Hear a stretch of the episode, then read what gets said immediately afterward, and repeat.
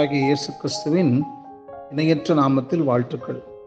வெற்றியுள்ள கிறிஸ்தவ வாழ்க்கை இல்லாவிட்டால் ஆசீர்வாதமான கிறிஸ்தவ வாழ்க்கை சாபமில்லாத கிறிஸ்தவ வாழ்க்கை வாழ்வதற்கு செய்ய வேண்டிய அறிக்கைகள் என்ன என்பதை குறித்து நேற்றும் இன்றும் அதை குறித்து தியானிக்கப் போகிறோம் மறுபடியும்.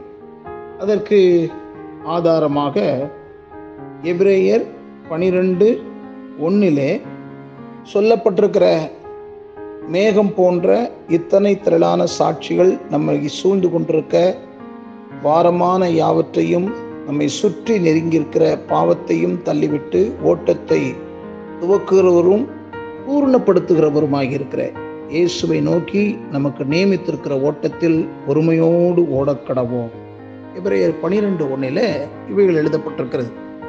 நாம் கடந்த நாளில் வெளிப்படையான அறிக்கை இடுதலும் நன்றி செலுத்தலும் துதியும் இணைந்து செயல்பட்டு வாக்களிக்கப்பட்ட தேவனுடைய ஆசீர்வாதங்களை நம் வாழ்வில் உணர செய்யக்கூடும் என்பதை நாம் யாவரும் அதை குறித்து விளங்கி கொண்டோம். இந்த அத்தியாயத்தில் தேவனுடைய வார்த்தையை ஒழுங்காக அறிக்கை செய்து பின்பு அதற்காக அவருக்கு நன்றியையும் துதியையும் ஏறெடுக்கும் பழக்கம் நம்முடைய ஒவ்வொருவருடைய தனிப்பட்ட ஆவிக்குரிய வாழ்க்கையில் மாறாத ஒன்றாக இருக்க வேண்டும் என்பதை புரிந்து கொள்ளுங்கள். தேவன் வேதத்திலிருந்து வெளிப்படுத்தின விலையேறப்பெற்ற சத்தியங்களுள் இதுவும் ஒன்று. எப்படின்னா பணம் போட்டு வைக்கும் வங்கியை போன்று வசனங்களினால் நிறைந்த மத்திய வங்கி ஒன்றை நிறுவ தேவன் நம் ஒவ்வொருவரையும் வழிநடத்த வேண்டும். இவ்வசனங்களை மனப்பாடம் செய்து நம்முடைய ஜெப வேலையிலும் ஆவிக்குரிய போராட்டத்திலும் ஈடுபடும் போது அந்த வார்த்தையை தேவனுடைய வார்த்தையை எடுத்து பயன்படுத்த வேண்டும். இவைகளை விசுவாசத்தில் வெளியரங்கமாக அறிக்கையிடுவது பொதுவாக அதற்கேற்ற நன்றி செலுத்தலையும் துதியையும் தோற்றுவிக்கிறது. பொதுவாக இவைகளை நாம் உணவக்கூடாது சத்தமாக தனித்தோ அல்லது குடும்பமாக இருந்தால் குடும்பமாக சேர்ந்தோ சொல்ல வேண்டும். நாம் ஒருவர் மற்றவரை பார்த்தோ இல்லாவிட்டால் அறையின் மேற்கூரையை பார்த்தோ இவைகளை கூறக்கூடாது. நாம் ஒவ்வொருவரும் ஒரு பரந்த ஆவிகளின் காணப்படாத உலகத்தை நோக்கி நாம் இவைகளை பேச வேண்டும்.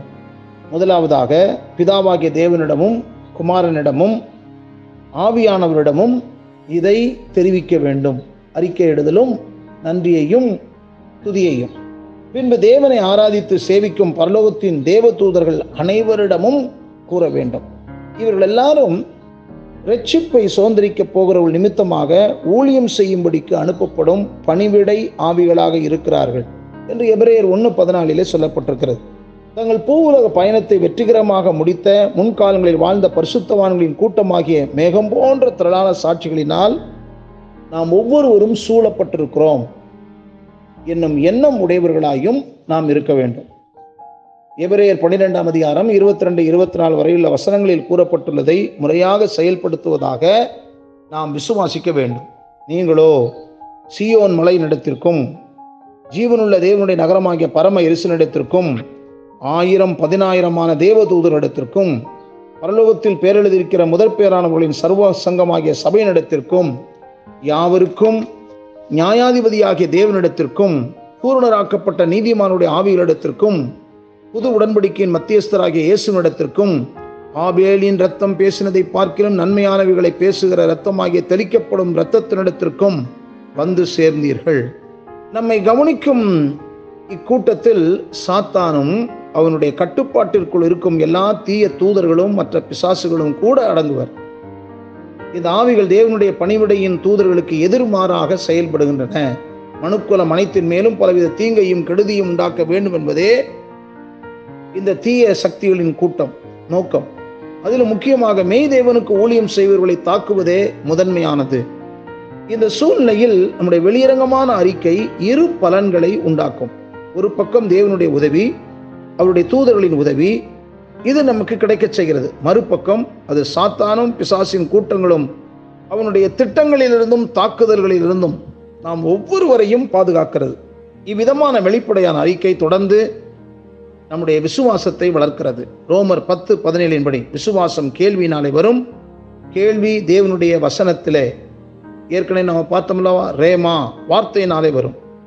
தேவனுடைய வார்த்தையை மற்றவர்கள் பேச கேட்பது உதவியாக இருக்குமாயினும் அதை நாமே கூற நம் செவிகள் மூலம் கேட்பது இன்னும் அதிக பயனுள்ளதாக இருக்கும். இருபுறமும் கருக்குள்ள பட்டயமாகிய தேவனுடைய வார்த்தை ஒரே நேரத்தில் கிரியை செய்கிறதை எபிரேயர் நாலு பனிரெண்டில் சொல்லப்பட்டிருக்கிறதை நாம் பார்க்கலாம்.